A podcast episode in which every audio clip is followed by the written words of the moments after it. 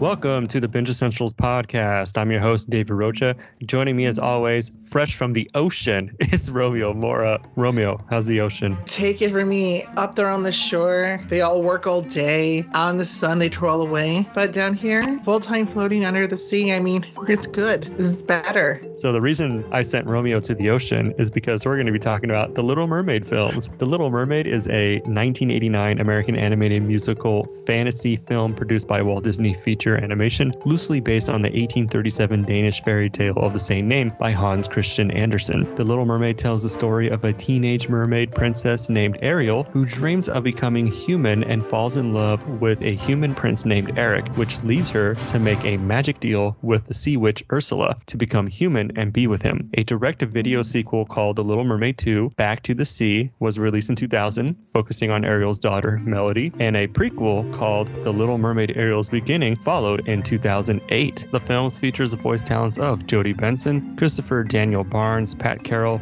Kenneth Mars, Samuel E. Wright, Buddy Hackett, Tara Strong, and Sally Field. Joining us to talk about The Little Mermaid, it's Kaitlyn Rocha. Kaitlyn, welcome back. Thanks for having me back. We brought you on because you are known to be a big Little Mermaid fan. So go ahead and talk about why you're such a big Little Mermaid fan. What was your experience with, let's say, the first film? Well, I started watching The Little Mermaid in the early 90s, like most kids our age. I just loved it. I fell in love with the film. I loved the undersea setting. I, I felt like I could relate to Ariel in a way because she just wants to, she's interested in something. And so you saw this for the first time. So you remember where you were? Were you at home with your parents or, you know, for your family? Did you guys like all sit around and watch the movie? Did you like buy the VHS tape or rent it from the video store? Do you remember any of that stuff? Um, my dad bought the VHS tape for us and he just put it in while me and my brother were watching. And, you know, we had other ones like Cinderella and Lion King, but Little Mermaid was the one that I always replayed over and over again. Hey, did you guys ever have that experience where legend has it, you know, when you love a movie so much, you watch it so many times that you wear out the VHS tape? Because that never happened to me. That ever happened to either of you guys? Yes, it was The Lion King because my sister was obsessed. But uh, Kaitlyn, with your Little Mermaid VHS, that one held up fine? Yeah, I still have it. The cover is all wrinkled and messed up, but I mm. still have it. And it's the original cover with the questionable art on the front. Which I did some research. And of course, there's an urban legend saying that it was done on purpose because they were underpaid. But apparently, the artist did it on accident is because of the short deadline and was just rushed work. And they just released it like nobody just noticed it. It was just a complete accident. That's the official news about something like that. I don't know. What do you guys think? Do you think it was on purpose? I think it was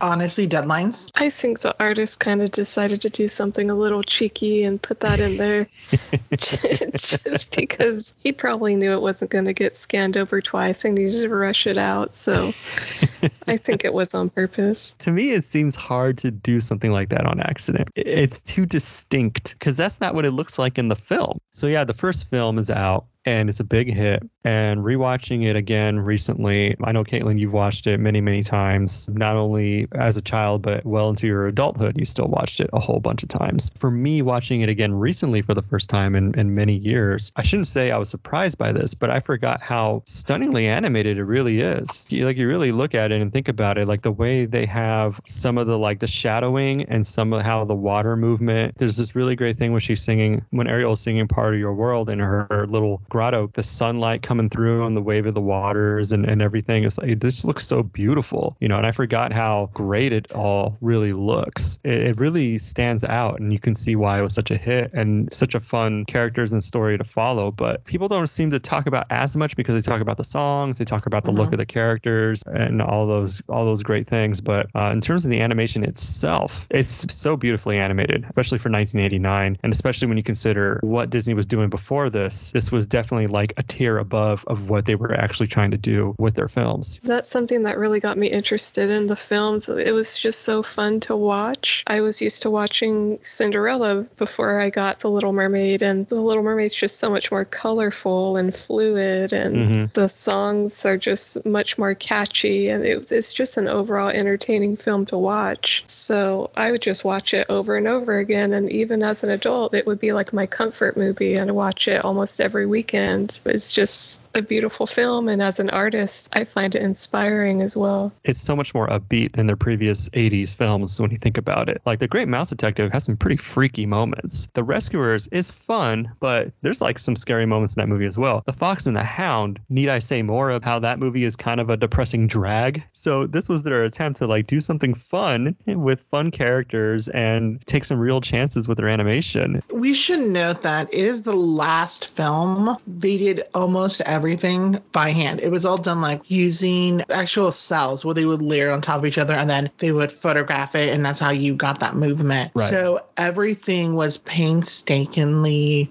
done by hand. And I think that's how you were going back to how they captured like the sun uh, filtering through the water and how it created this unique look. Because I think right after they went through, they started more and more using a digitalized method, which it made it easier for getting these films out quicker than in the past. And I'm not suggesting that they compromise the artistry because everything after is just as beautifully done. But I think there was something unique about The Little Mermaid where we got to see something special and did help create that other world. I sort of liking it the first time I saw Alice in Wonderland, also done with that cell system. They were able to create these otherworldly things where I think, which help sort of pull you into, for lack of better words, into Ariel's world under the sea and created for these stunning, like sunset visuals that I don't think I've ever seen since that were as breathtaking. I kind of wish that they did still use the cell method of painstakingly because I found more details in this film. Also, fun fact I didn't know that Ariel was sort of based on Alyssa Milano, who was America's sweetheart of the time. Yeah, yeah. I thought that was interesting too. And it's funny because uh, she hosted a making of Yep, The Little I, Mermaid. I remember seeing it. a more on the nose inspiration is with Ursula, how it's clearly inspired by the drag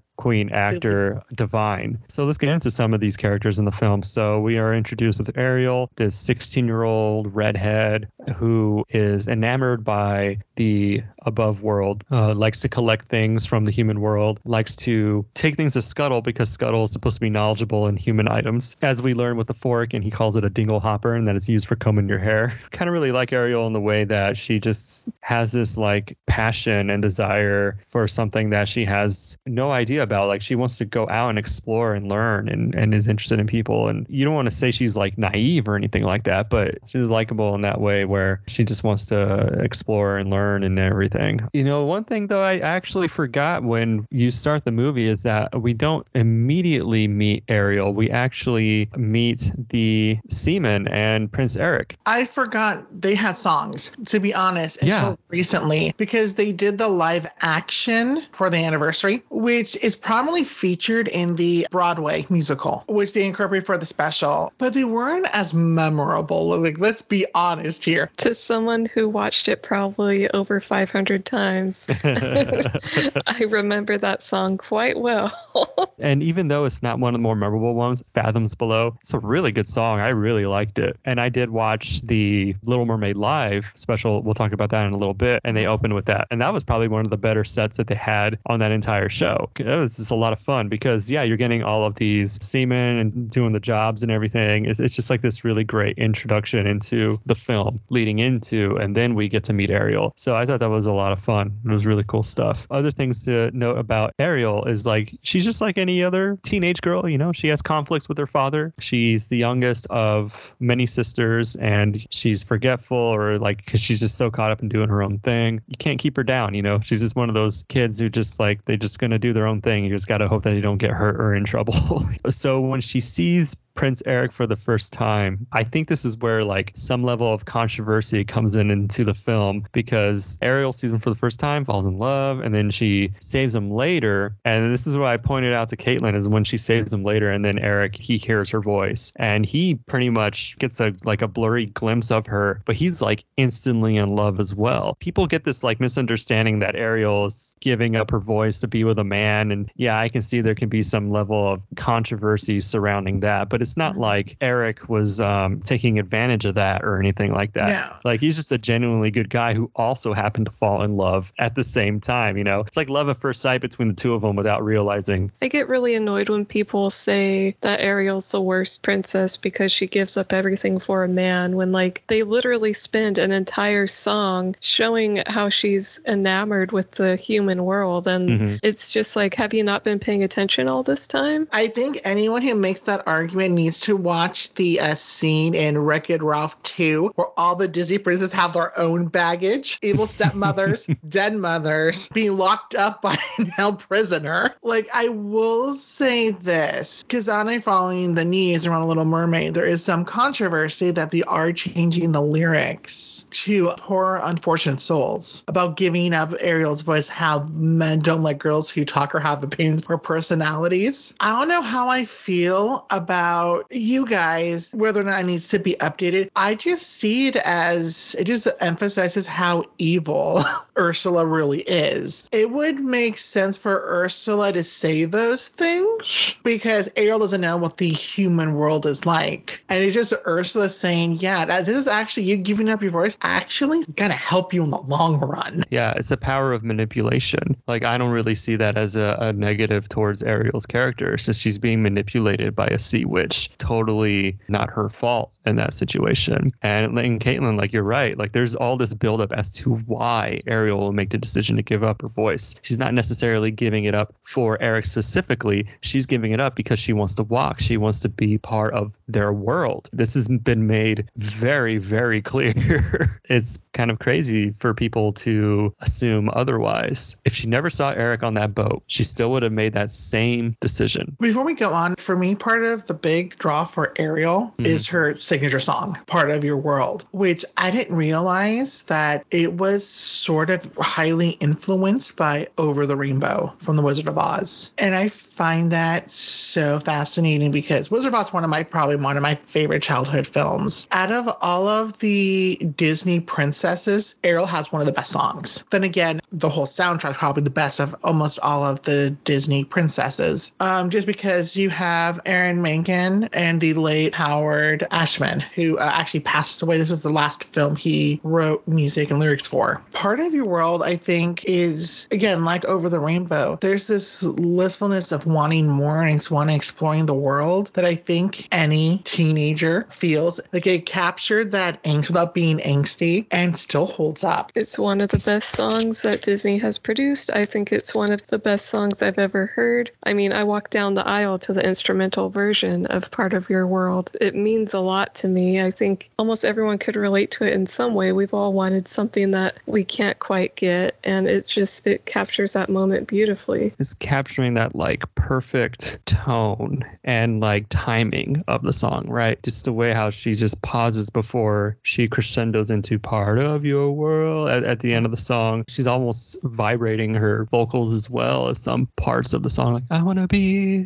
where the people are. You know, it's just like there's all these levels and layers to Mhm. it that are really impressive that Jodi Benson brought to the table. It's the type of voice for me personally, feeling what the character feels. And I feel like there's like this big disconnect. There's like the Little Mermaid era where you include Lion King, Aladdin, Beauty and the uh, Beast. Beauty and the Beast. Mhm. I'm forgetting one more in there. Mulan, maybe you want to Yeah, thank you, Mulan? Mulan. They're they're about almost not self discovery, but there's more emotional to it, where about wanting, longing, sacrifice. Where modern day one, and rightfully so, is about finding empowerment on your own. Not to say the previous prince didn't have that. This musical really is a renaissance because everything after this film, particularly this song, has been not imitated but highly influenced everything it came after. And not only that, I mean, you get another amazing song with Ursula with Poor Unfortunate Souls. Kaitlyn, with Poor Unfortunate Souls, where does that go with other villain songs. It's the top song easily. Yeah. I think the only other one that even comes close is Scar from The Lion King. Oh, be prepared. That's a good point. Be prepared.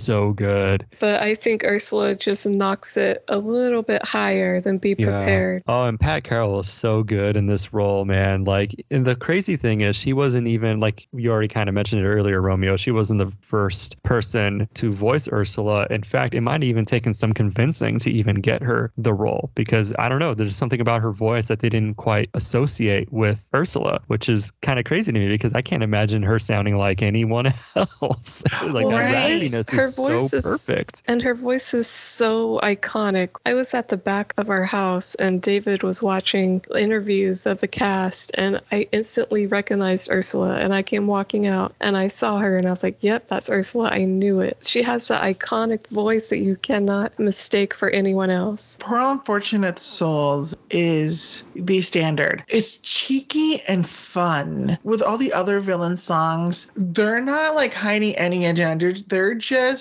unabashedly like laying all their cards on the table. But with Poor Unfortunate Souls, you have Pat Carroll as Ursula, conning not only Aaron but also the audience too. Poor me. People think I've I had my moments. Yeah, sure, I probably did, but I mostly help people. It's so beautifully written. And a lot with this film too, there's so many great crescendos too. Right. Which I can't wait to see how the live action reinterprets it. Because Melissa McCarthy, there's a high bar. Not to get too much into the live action at first. At first, I was really upset that they cast Melissa McCarthy because she has this shtick where she's like the goofy person always tripping over herself and being like a bumbling fool sometimes. And I was like, that is not Ursula. Ursula's a confident, sassy woman who knows what she wants. So I was like, I don't know about her being Ursula. She's not Ursula material. But then I saw the trailers, and just for those few seconds, I was like, this is a range I haven't seen from her. I was like kind of impressed. she used to perform as a drag queen. And I think that's what won her over because I know there are a lot of people who are campaigning for the role of Ursula. I think it goes down to the interpretation because ultimately I'm glad that Melissa McCarthy like has performed as a drag queen under the moniker of Miss Y, but Ursa's one of the best villains. All she wants is just a little bit of power. We'll get into a villain that only wants a little bit of power. Ursula wants the whole. She wants all the power. She She wants all the seven seas. exactly. She just wants to help everyone, David and Kaitlyn. Did you not listen to her song?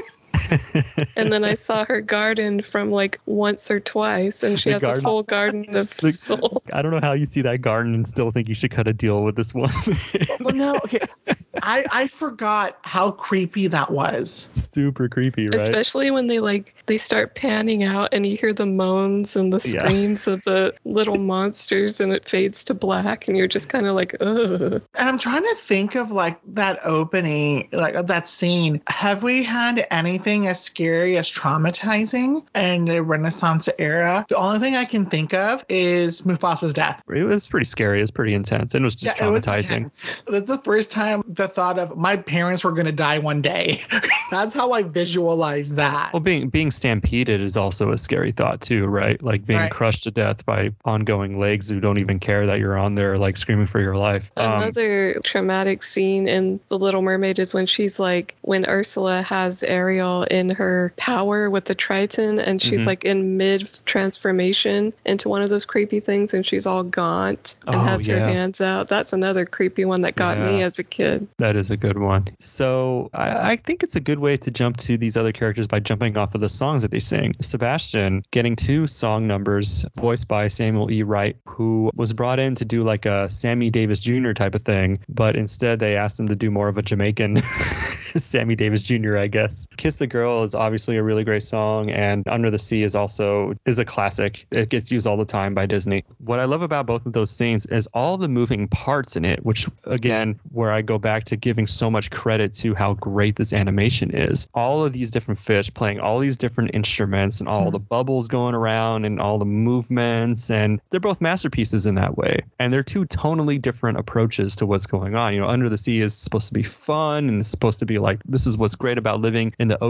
rather than living out on land. And then with Kiss the Girl, you know, it's more of like a ballad. It's softer. It's trying to get you in the mood to stare at the person sitting across from you in the eyes and wanting to lean over and kiss them for the first time. They're both really beautiful songs and really just a lot of fun. But yeah, what really sells them the best for me is that all the animated moving parts around it, which makes it stand out as a film uh, in comparison to other things because it's not easy. And so when they do this live action version, and granted, we see pieces of it in the trailer and it looks like kind of crazy and a lot of fun, but I can see a lot of people seeing those scenes and being like, this is too much CGI. It's over stimulating. I don't like it. It looks fake. I can see that happening. And I think it comes down to uh, the cinematography mm. for it being too busy on screen. Well, right. I will say that there are some live actions that it does feel like, wow, that was a lot of CGI and not always in the good ways. I could see what David was saying, you know, especially since this is taking place under the sea, it's heavily, heavily reliant on CGI. And one thing I was wondering, even before it became news that they were making a Little Mermaid remake, people would ask me, like, do you want the Little Mermaid remade? Remade and I would think, uh, I don't know, because it must be really hard to do all of that CGI and animation. And it's one of those things like, I don't want them to hurt my baby. Like, this is my movie. I could easily see where it could be too much CGI and just too much, much. You know what I'm saying? Yeah, it's too busy. Yeah. But again, it's all about the cinematography. And it's about limiting your shots and being clever in what you're focusing on. Right, right. And I think most of it's going to be focused on Sebastian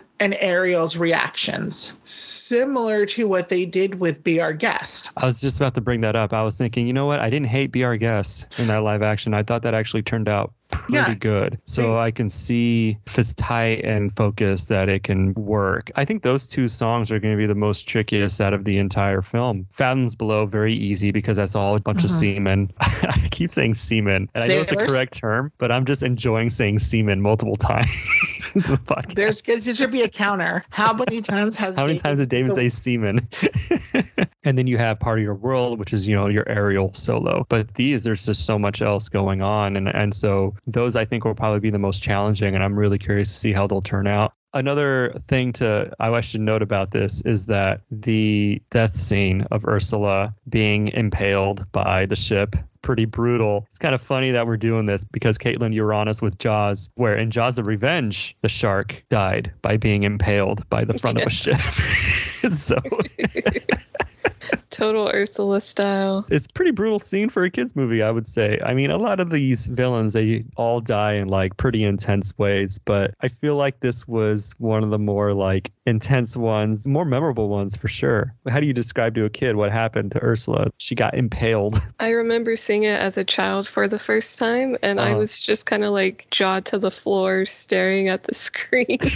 like, did that just happen? Did my happy, funny, joyful, beautiful movie just do that? I was just kind of stunned for a few minutes, not knowing how to process that. I completely blocked that out until I rewatched it um, last night because I could have sworn like it was like she died because of the trident for somehow. No, no. Eric really rammed the, the ship's bow into Ursula. Damn. Through her. They show it on the other end. I'm pretty certain of that. It doesn't pay to do crime, kids. Yeah, so this movie it made $211 million at the box office on a $40 million budget. It was just a huge, huge, huge success and it started one hell of a renaissance. And I didn't give enough credit to some of the other voice actors Christopher Daniel Barnes, I think he's really good as Prince Eric. And it was kind of disappointing that we don't have him in The Little Mermaid 2 because they went with Rob Paulsen in The Little Mermaid 2. I love Rob Paulsen. I mean, I'm a big Animaniacs guy, among some of the other things he's done in his career. But oh my God, could you have found anyone better than him? Because that just doesn't fit at all.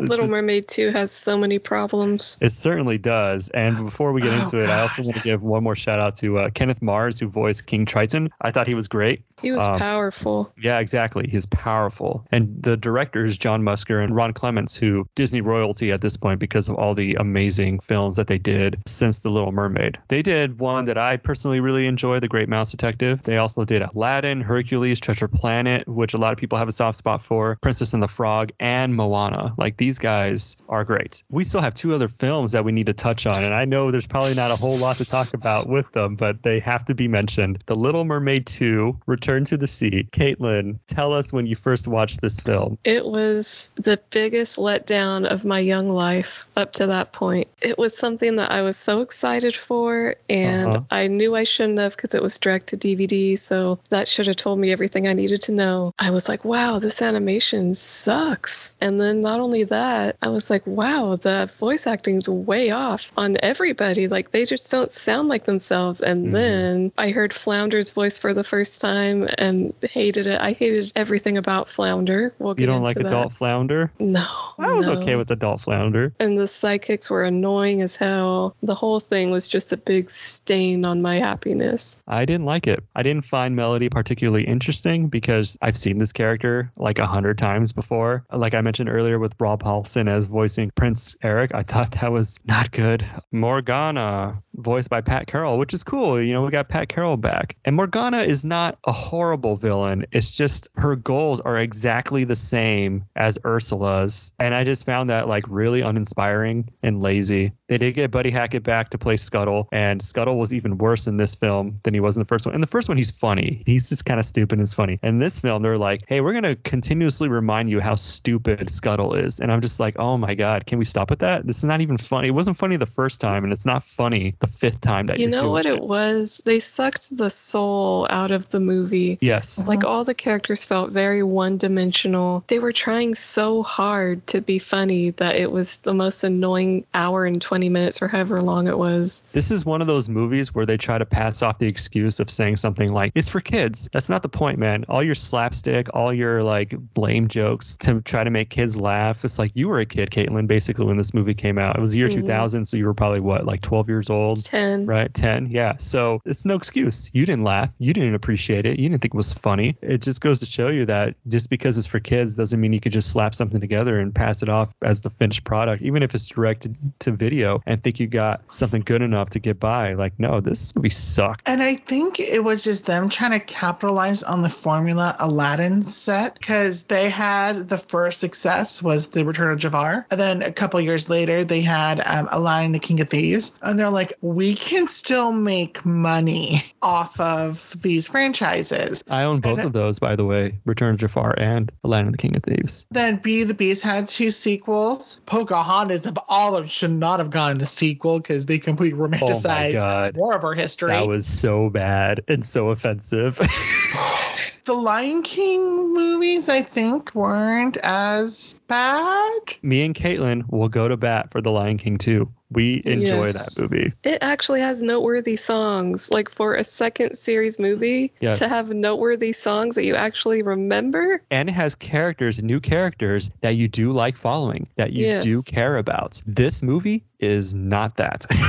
No, Yeah. it has characters you want to run Like, away there- from. Which is a shame because, like, yeah, because you can't go back to the sea and it follows all the tropes. Oh, we have to lie about our daughter's heritage to keep her safe from the sea witch. And then clearly, Sebastian has not learned anything from his first two adventures. Mhm. So I think you're talking about the prequel at this point because he should have told Ariel. And that was the thing too. It's like there weren't many scenes with Ariel for it being a sequel. Granted, they're focusing on Melody, who had the opposite journey of Ariel, which you thought would have been fun, but it was just kind of bland. Like, why would she swim all the way to the Arctic? Ursula Morgana, because also voiced by Pat Carroll, where I'm kind of like, at least come up with a unique character design. I'm all for giving Pat Carroll jobs, but I mean, mm, just call her Ursula reincarnated. Another thing unrelated sort of to what you said was Morgana. She says, I'm going to get your daughter, blah, blah, blah, blah. And they're like, okay, we got to keep Melody out of the sea. King Triton's men couldn't find her in 10 years. So incompetent. See, like, he doesn't deserve the trident. He doesn't. Ursula was right. It's a weird film that I wish I never saw, to be honest with you. I was happy just knowing that there was the TV show and, then the original film. Last but not least, we have The Little Mermaid Ariel's Beginning. This one came out in 2008. It was also direct to video and it's a prequel film. So this one is more about Ariel and her sisters who are under a strict routine by King Triton because King Triton, after the death of Ariel's mother, decided that music was banned from Atlantica. But another thing to note about this is that you have a villain who is the governess named uh, Marina Del Rey, voiced by Sally Field, and she has her assistant Benjamin, who is a manatee. You have a, a villain who's just like, look, I'm not trying to take over Atlantica. I just want more power and respect. you know what I mean? Like her goals are a lot more reasonable than Ursula Morgana. and Morgana. She's like the evil stepmother trope. She belonged in like the live action films of like The Parent Trap. And I mean, Sally Field, what are we doing? The funny thing about this character is, and Kaitlyn pointed this out, how she's like singing about fashion and, and like you see all her outfit changes and stuff like that. And you're just kind of like, none of this makes any sense. Like, how would she know about any of this stuff? But she's a fun villain, man. I actually really like this character. I really like Sally Field in this performance. Oh, Aside Oh, from a couple weird moments in the film, I thought this movie wasn't too bad. Flounder, I thought was really terrible. Oh god, yeah, yes. he's insufferable. Yeah, totally insufferable. Benjamin made me laugh. Just like this green man. Benjamin did not belong in this film. Like he belonged on the TV show The Critic. That's what I was thinking the entire time. The critic, really that good. voice actor went to the wrong audition that day. Who was his character for? Not for the kids. The thing that got me was not that he didn't belong, it's that the whole time all I could fixate on was why did they make him green? Yes. And I, I asked you, I'm like, what is he? And you're like, he's a manatee. I'm like, oh, he's green though. Like they could have made sense. him gray or light purple or but Yeah. green? Like Yeah. lime green? And I kind of feel like this era came about like where the elder millennials were having some influence because I swear the inclusion of Jump the Line or maybe Gen Xers, they're like, oh, you know what I rediscovered recently? Freaking Beetlejuice. you Uh. know it'd be great? Jump the line in this film. I'm like, I want to think like they're big fans of Harry Belafonte, but at the same time, like you think they would use other songs from his catalog because Mm-hmm. for, I'm sorry, Jump the Line will always be the end song for Beetlejuice for me. I always associated it with Beetlejuice as well. And I was fine when they used it the first time. I was like, whatever, not an original song, but whatever. It's- It fits the scene that it's, they're using it for. When they used it again, I was like, wait, what are we doing? Well, 'cause Why are we repeating this again? Because they spent all the money on it. So, what do we think about Ariel's mother seeing her for the first time and that she has red hair and she looks like Ariel? I wasn't really a fan of that. I thought it was a little strange just because they hinted that she was the mother of all of them, yet she looks exactly like Ariel. And it's like, it would have been a little different if maybe they made her like, I don't know, I don't want to get into genealogy because these are like fictional Cartoons, yeah. characters. I- But it, it would have been maybe at least better if she was like a dark brunette or something. Mhm. Just like the red hair and everything else, it, it just made it a little too on the nose. It makes the other characters look like afterthoughts. It's like this weird mentality that they don't believe kids are smarter than they actually are. So they have to dumb things down. Yeah. so they can make connections. And I'm like, you can obviously see by the way this how she interacts with King Triton, that's his wife, and obviously the mother of all of his children. I would also say that another noteworthy thing about this film is that how much time we got to spend with all the sisters, and they had personalities and they were kind of fun to be around and, and funny. And it was nice to see them like break from the strict orders of their father and go out and have fun, go to the catfish club and dance and meet other fish and, and all that. Like they added to the story a little bit. They were a good time. I felt like there was so much more effort in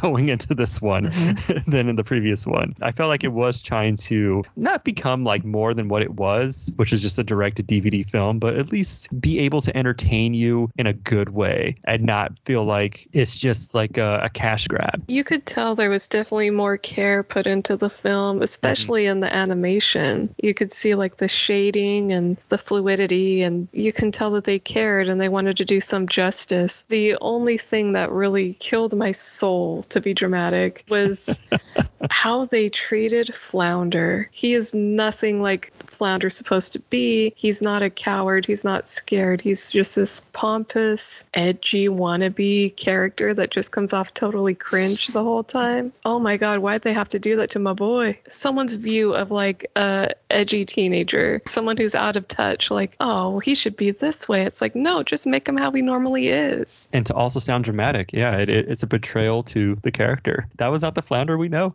but yeah, you know, it's just it exists, and I'm not mad that it exists. That's what I could say about it. You know, this is a perfectly fine film. I'd be okay with watching it again in the future if I had to. Yeah, I enjoy the film a lot. Besides Flounder, and then the song that they kept repeating, and the hip hop freeze frame they did. Besides all that, I really enjoy the film. I have watched it multiple times. I have it on DVD. In fact, it's a good movie. It's enjoyable. It's one of the few prequels that I actually like. So let's say, Kaitlyn, you don't want to commit to all the films. Would you always say like you're going to show The Little Mermaid first before anything else when it comes to The Little Mermaid? I would definitely show them the first film, and if they liked it, then I would show them Ariel's beginning. Because I think you just have to start with the OG. It sets up the world for you, and then everything else is just like the cherry on top. I just show people the film. If they want more, the animated series. I think that you watch the first film and then you could show them Ariel's beginning. And then if they still want more and they're not satisfied, then I'd be like, yeah, just go ahead and watch the uh, television series. It's not long and it's, of course, a kid's cartoon. It's not too different than the other kids' cartoons that were out in the 90s and it's fine. It's serviceable. So The Little Mermaid is a legitimate franchise. Like a lot of things came from it. There were plenty of video games. There was an original Little Mermaid video game in 91. There was one called Ariel, The Little Mermaid in 92. Don't know the difference between those two. Ariel Story Studio, Prince Studio, Activity Center.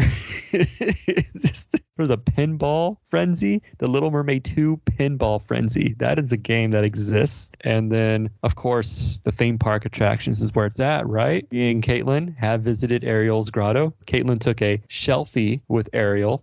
Nice. yes, and I had her sign our wedding guest book. Oh, that's right. You did do that. This was at Walt Disney World, by the way. It was for our honeymoon. So there's the ride, which is the Little Mermaid Ariel's Undersea Adventure. I don't remember much about it, but I did watch a video of it to refresh my memory. So yeah, Kaitlyn, we did ride that ride in Magic Kingdom. They also have it at California Adventure. There is Voyage of the Little Mermaid. It's a live action show attraction at Hollywood Studios. It's basically an abridgment of the 1989 film. What was really cool about it is that you get a really great voice performance from the woman playing Ariel, but you also get to see a lot of cool puppeteering especially seeing like this 12 foot Ursula puppet, which is really great. That was actually a pretty cool thing. If anyone ever goes to Hollywood Studios, I strongly recommend checking out Voyage of the Little Mermaid. I thought it was a really great show. Do you remember that show, Kaitlyn? Oh, yes, I do. It was magical. And Romeo has made reference to this earlier. There was the Little Mermaid Live, which is a musical television special created for ABC based on the 1989 film The Little Mermaid. Kaitlyn, have you seen the Little Mermaid Live special? No, I haven't. Okay, but Romeo, you have, right? Yes. I only watched a few of the music numbers. I didn't make time to watch the whole thing. And in case for people who don't realize who was even in this, you had Auli'i Cravalho as Ariel. And if that name's not familiar to you, she was the voice of Moana. You had Graham Phillips as Prince Eric, Queen Latifah as Ursula, Mhm. Shaggy as Sebastian, John Stamos as Chef Louis. Apparently, he reprises this role from a live concert event at Hollywood Bowl. So I watched some of the music numbers, and Queen Latifah really carried it. She was freaking awesome. I For Poor Unfortunate Souls. Yeah, she was great. Everyone knows her as a rapper, but then I'm like, oh, go watch Chicago because Yeah. she brings the house down as Mama Morton. Yeah, she's amazing in Chicago. Shaggy as Sebastian was better than I expected, to be honest with you, but also really funny how he wasn't in a crab suit. He's like, nope. and producers said that didn't happen because it looked too ridiculous.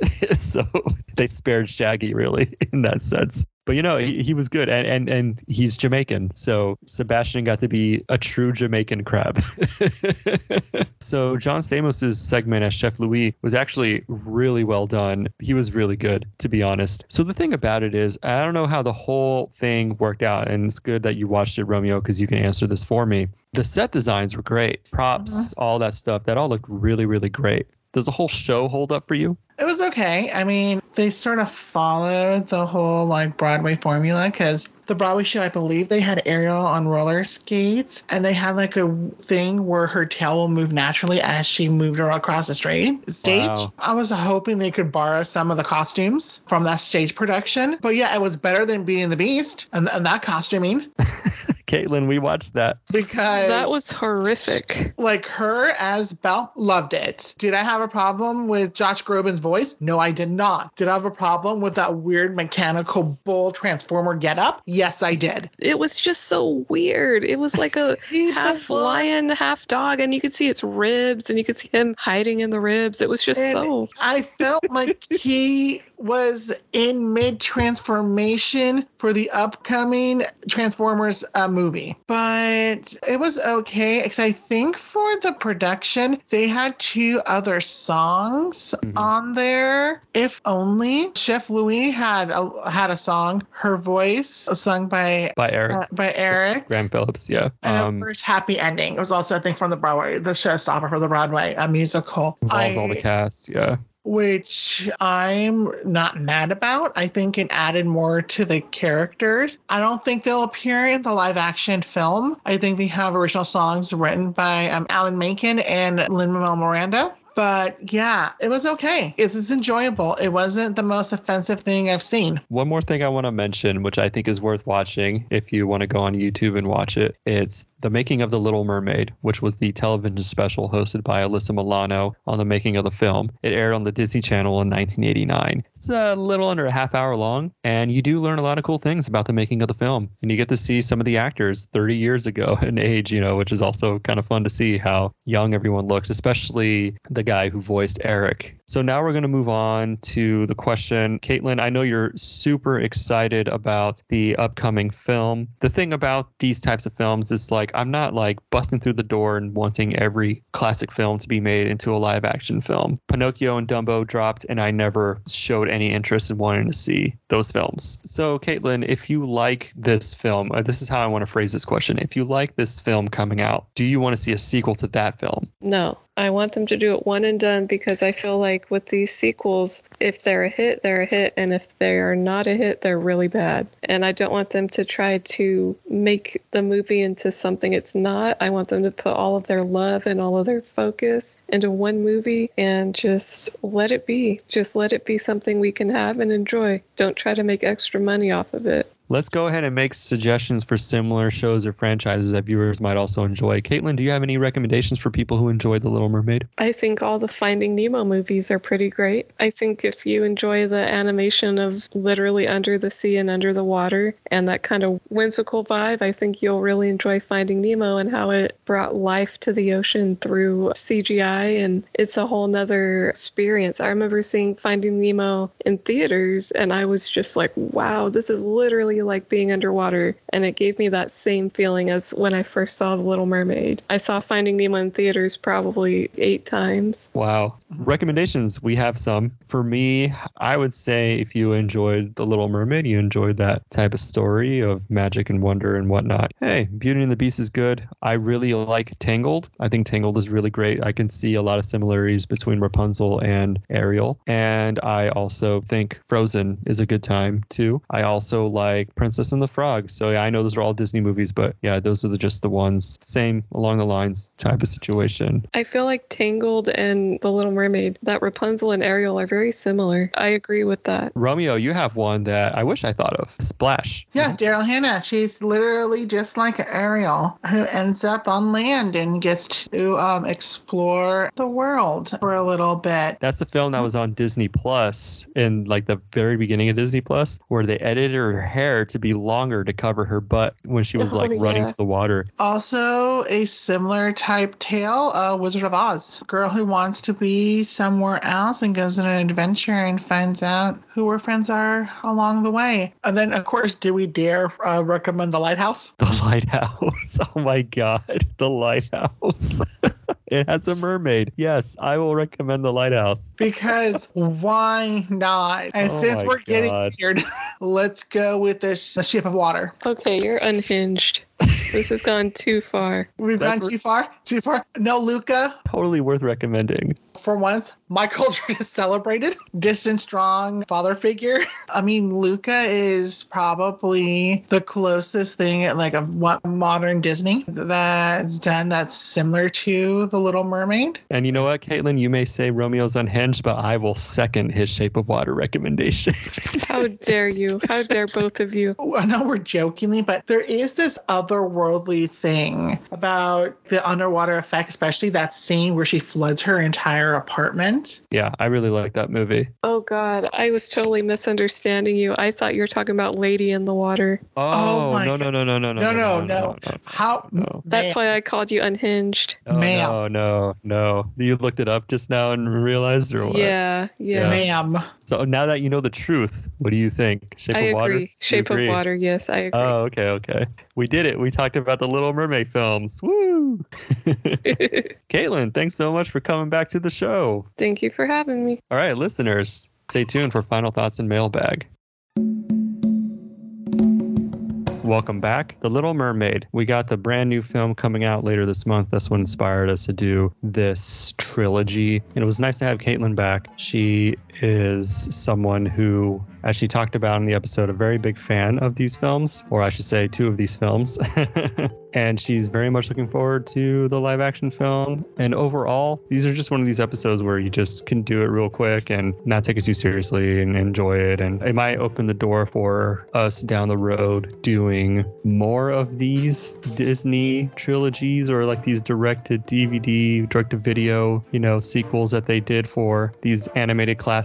There's just so many of them out there. It's just something to think about in the future because these live action films, uh, as far as we know, they're not going to stop. So probably won't be the last time no, that we no, bring this up not. again. A lot of these films are great by themselves. But going into our live action, I'm cautiously optimistic. I'm just a little nervous about the animated characters. Maybe it'll be better when it's in motion. All right, so there's nothing to fact check, so that's good on us. And there's nothing to say about the mailbag. Just want to let you guys know that if you want to support the show, best way you can do that is to give us five stars on Apple Podcasts or rate us on wherever you listen to us. And also, if you have time, leave us a review. It really helps with the algorithms. We really want to make sure that you, as listeners, are uh, helping us out in that way, even though just listening in general is also a big help. I was telling Romeo before the recording, we just had a pretty big month in the plays department. I don't know how it happened or where it came from, but I'm very grateful for it. And I'm hoping that trend can kind of continue now that this Mhm. episode is being released. So, Yeah. if you ever want to reach us, you can always do it at bingeessentials at gmail.com. You can share us your thoughts or comments or suggestions, whatever you want to do to reach out to the show.